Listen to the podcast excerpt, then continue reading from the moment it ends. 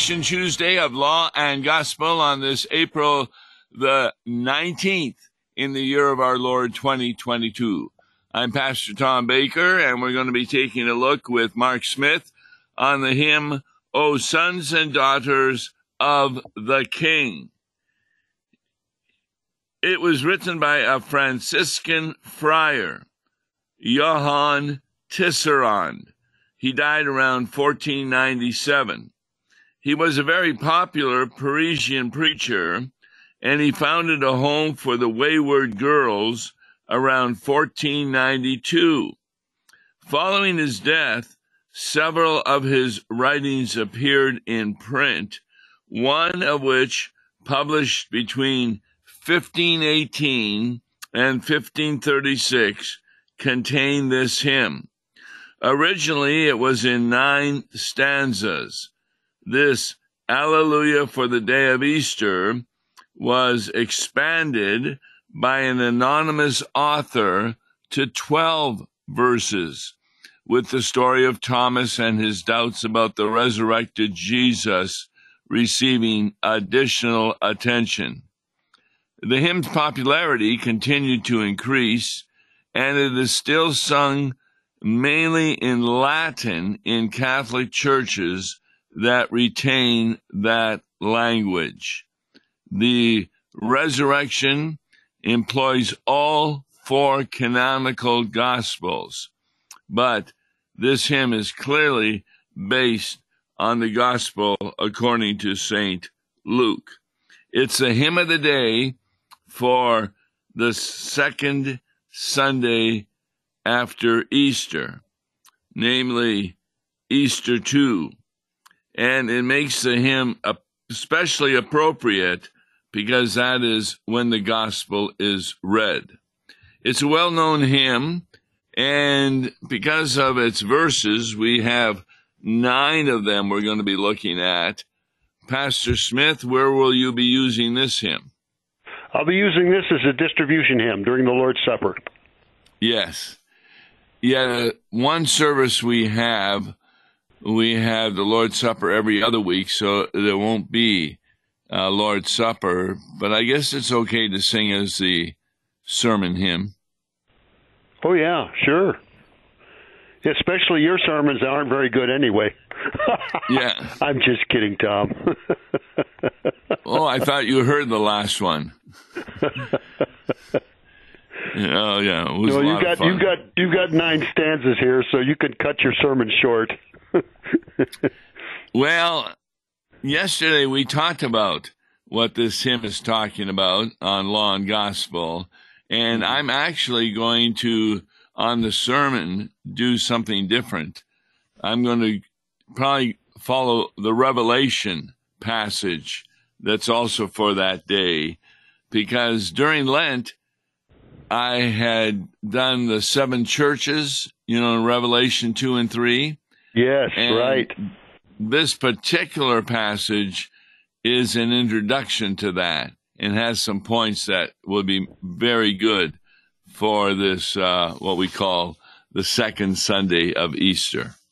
So, without further ado, since there are nine verses, would you go ahead and read the first stanza, please? You bet.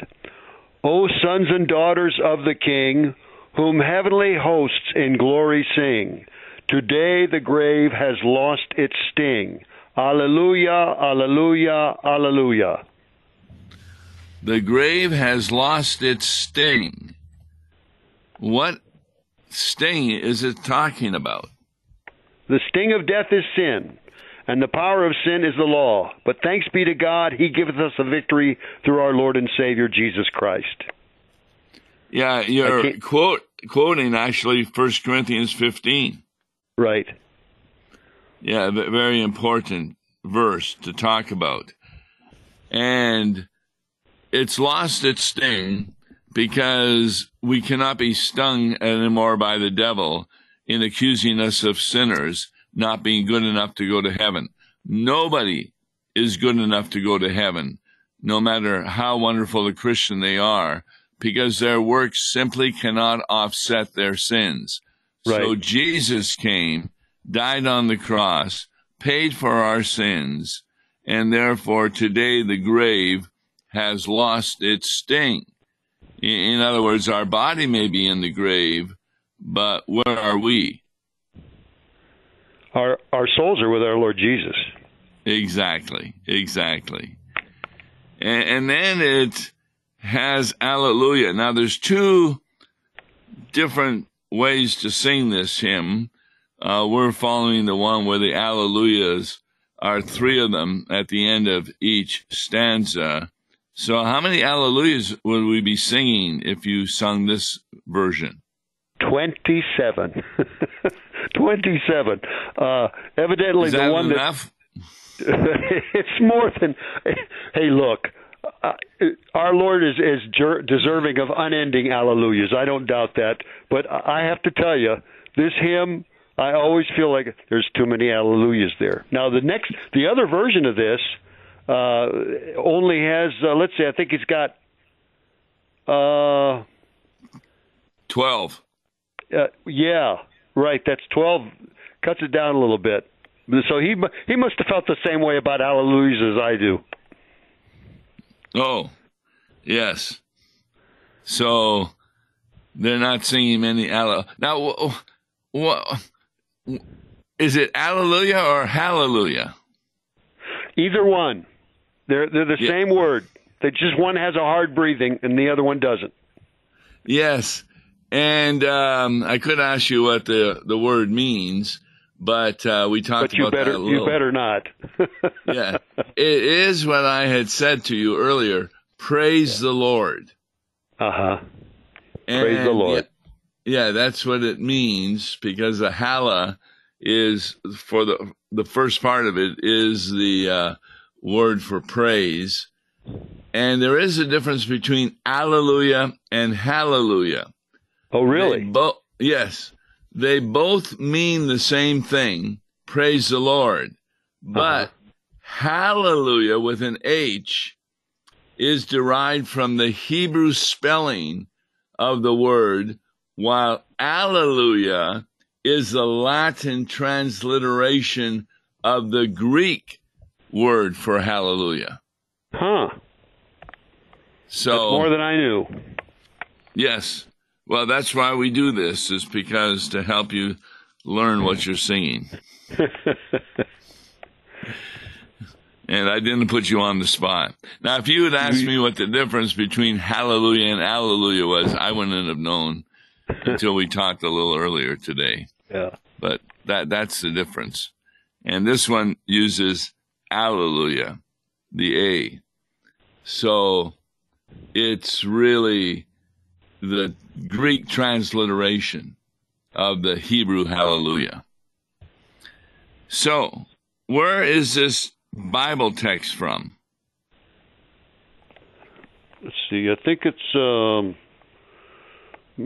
uh, well, you said it was mostly based on Luke, the the gospel story.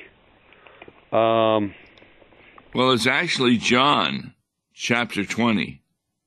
Oh, I see. John 20, 24 to 29, and Mark Yes. 10. Uh, is it Mark 16, 5 to Right. 7? Yes. Um, what is interesting is the first part of the hymn, and let me read the second verse. That Easter morn, at break of day, the faithful women went their way to seek the tomb where Jesus lay. That actually is the gospel reading from last week, Luke 24. Remember on the first day of the week at early dawn, they went to the tomb. Right. Now, what I find interesting is that the hymn writer refers to them as faithful women. Now, when we think of a faithful woman, what comes to mind? What makes her faithful? Well, I think that they were faithful insofar as following their Lord and wanting to do everything they possibly could for Him to show their love, and th- that included, of course, uh, completing the uh, the embalming or the anointing. Anointing, the anointing of his body for, for burial. And so in that sense, in that sense they were faithful or at least loyal. But you're right, they weren't faithful insofar as that they knew he would be they believed in the resurrection. They they yet they had yet to believe that, or at least they didn't remember it. Now that is really an important point about remembering that you say, because they're at the grave and they're perplexed, it says. They can't figure out because the body is missing. They actually had gone into the grave. And then uh, the angels tell them, Why do you seek the living among the dead? He is not here, but he has risen.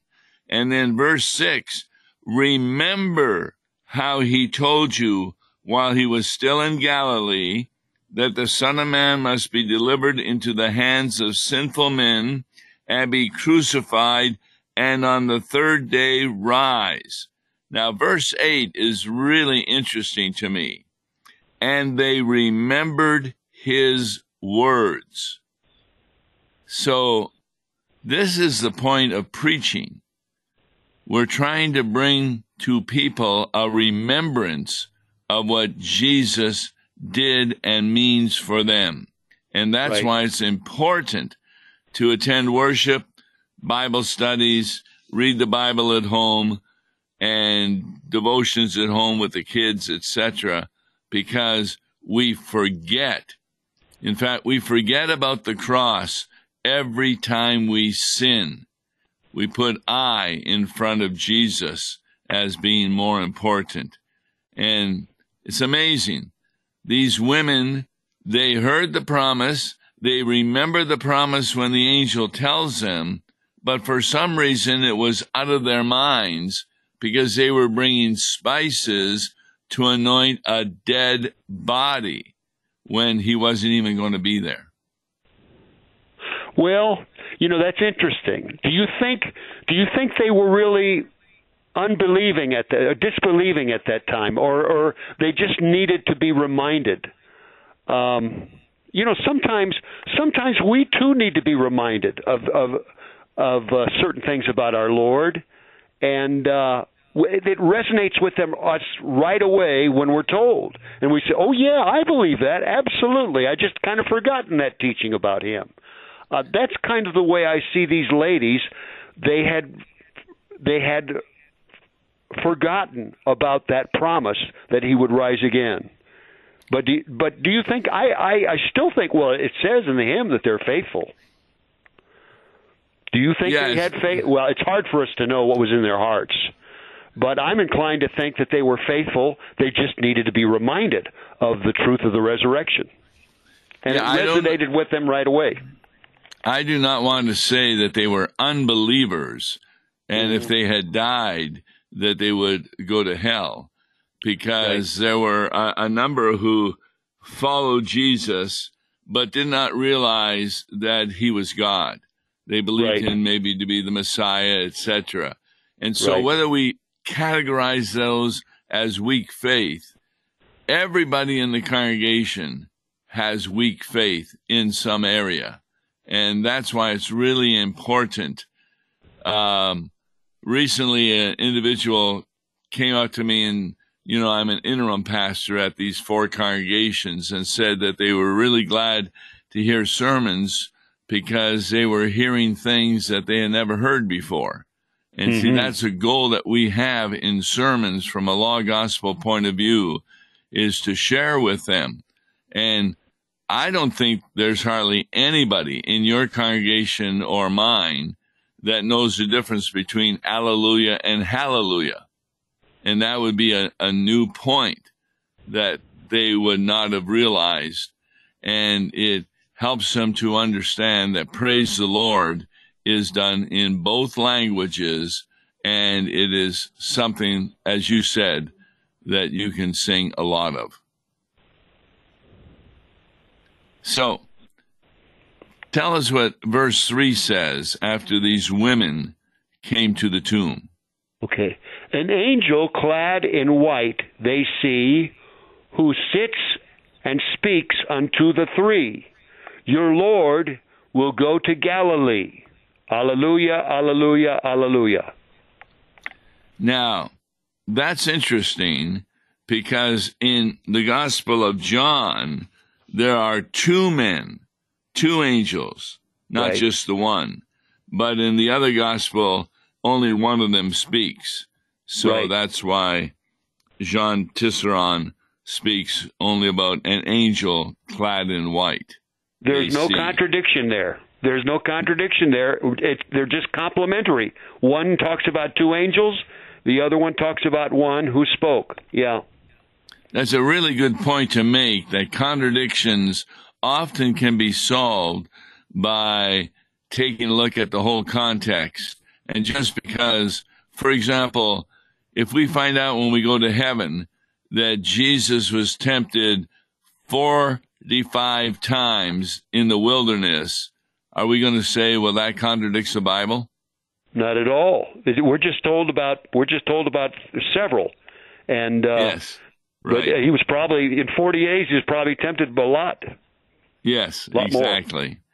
And and so there are no contradictions in the Bible. No, And that's part of the point. So that's all that this hymn does here. It just talks about uh, the women that they heard the angel. What I find interesting, and this shows us the status of women, they run back uh, to the disciples and they say, you know, guess what? We have heard that he is risen from the dead. But verse 11 of Luke 24 says, But these words seemed to the disciples to be an idle tale, and they did not believe them. isn't that something though? Isn't that isn't that really? it's a little it's a little disgusting. Uh, until maybe we place ourselves in their in their sandals. I uh, that they didn't believe the women. And these God bless these women. They came back. They were the first. They were the first witnesses about the resurrection. And the disciples, the disciples of all the people, thought thought they were giving him an idle tale. Isn't that ironic? Yes. Now, see, the angel told them, Do you remember? They did, and they believed he had risen from the dead. But I'm sure they told the disciples because in the Gospel of Mark, three times Jesus tells them, I'm going to Jerusalem, I will die, but three days later I will rise from the dead. So if they told them to remember what Jesus said, it was women telling them, and they still did not believe. Yeah. So the remembrance for them didn't work. Something Nope. else worked. And and that's what verse 4 is talking about. I'll read that. That night, so that's Easter, the apostles met in fear. Among them came their master dear and said, My peace be with you here. Now, I find that kind of interesting. Why did they meet in fear? Well, they were they were scared to death. They were scared for their own lives. They met behind uh, locked and bo- locked doors, and uh, they were afraid that uh, you know after Jesus was crucified, they were going to be hunted down too, and uh, maybe put to death. Well, remember, they all fled from him in the Garden right. of Gethsemane, All and only yeah, John was at the crucifixion. that's right. Even Peter, as boastful as he was, denied our Lord. Yeah. Yeah, three times. But what's Boy. interesting about this, Tom, is that the first thing the first thing Jesus says is "Peace be with you." That's the first thing he says. Uh, in other in other in, uh, in other words, to put to put their hearts at ease. And his point is, um, we are now you are now reconciled with the Father. You know, you've got nothing to fear. You're reconciled with the Father. Remember what he said? He, he said, "I I ascend to my my God and your God, to my Father and your Father. We are reconciled uh, to the Father, and and that's in other words, the wall of sin has been broken down. The curtain in the temple is torn in two. It's finished. And so, therefore, what we have here is a reconciliation on the part of the Father. The task of the church is not to get people to get God be reconciled to them. That's already occurred by the death and resurrection of Jesus. The task of the church is to help people be reconciled to God on His understanding. And, and that is where faith comes in. And, you know, and perhaps those disciples you know, uh, being afraid of showing themselves at the crucifixion, uh, their disbelief in the women's message. Uh, maybe they feared our Lord a little bit when they saw him again. They thought, well, what kind of what kind of discipline is he going to wreak upon us? And he puts them at ease right away. Exactly. Now, somebody was missing. If you'll read stanza five. Okay. Then Thomas, first the tidings when Thomas first the tidings heard that they had seen the risen Lord, he doubted the disciples' word. Now, isn't that something? They all doubted the women talking, which yeah. shows the status of women. You know, they're not were considered very good witnesses, even in the mm-hmm. court case. Right. Now the disciples themselves tell Thomas that they saw the Lord, and he doubted. Wow. Yes. So he doubted the disciples' word. And what happens if you'll read verse 6? My pierced side, O Thomas, see, and look upon my hands, my feet. Not faithless, but believing be. Alleluia, alleluia, alleluia. Yes. Now, there's something that's really important here is that Thomas says, unless I can touch his wounds, but there is no touching that Thomas ever does. He just sees the Lord and immediately he cries out. In, in fact, in John, there's nothing about the feet of Jesus.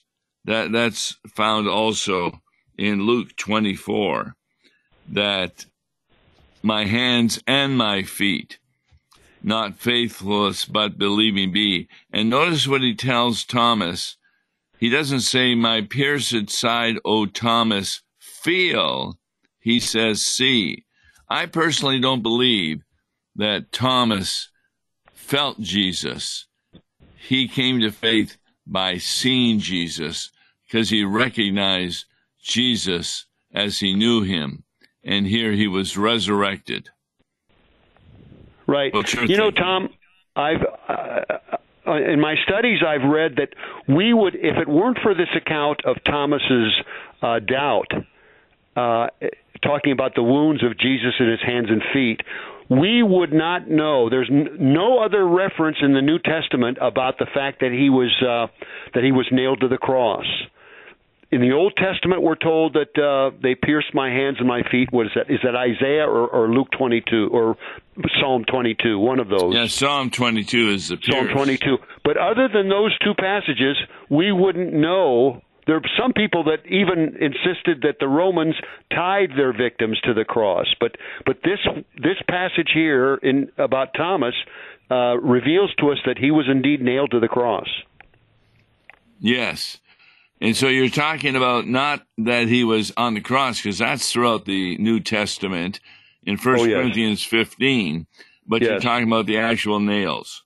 Yes, right. Yeah, I had not thought about that. Yeah. That this is the only occasion. Well, what does uh, happen to Thomas in, in verse 7, if you'd read that? No longer Thomas then denied. He saw the feet the hands, the side. You are my Lord and God, he cried. Alleluia, alleluia, alleluia. So notice it not says he felt the feet, the hands, the side. No, he saw the feet. Right. Now, boy. And then he gives you, that wonderful confession You are my Lord and God. First time an apostle refers to Jesus as God. Vocally. Right. Right. I'm sure the other disciples, the previous, did believe he was God. They just don't say it. But he's the first apostle to refer to Jesus as God. Yeah. So we we shouldn't be too hard on Thomas. Uh, you know, he went on. Of course, uh, he never. He was willing for one thing to go and die with Jesus when Jesus said, "I must go to Jerusalem," and he said, "Let us go die with him." And uh, and he went. His faith took him all the way to the Far East, as far as India, where he actually built the church. Uh, okay, his symbol. I his need to go ahead. Y- yeah, you go go ahead, Tom. Go ahead. Verse eight. I've got I've got a lot to How say it. blessed are they who have not seen, and yet whose faith has constant been, for they eternal life shall win. So notice, we haven't seen Jesus. Where's the best place that Jesus is where we don't see him?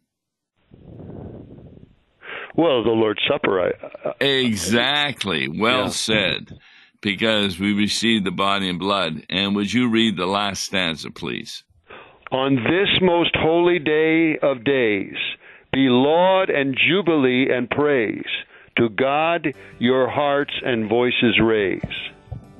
That phrase, most holy day of days, is actually in the original referring to the Old Testament Festo Sanctissimo, the days of Leviticus chapter 23, the Passover, Feast of First Fruits, Feast of Weeks, Feast of Trumpets, Day of Atonement, Feast of Booths, and it's all capsulized in Easter.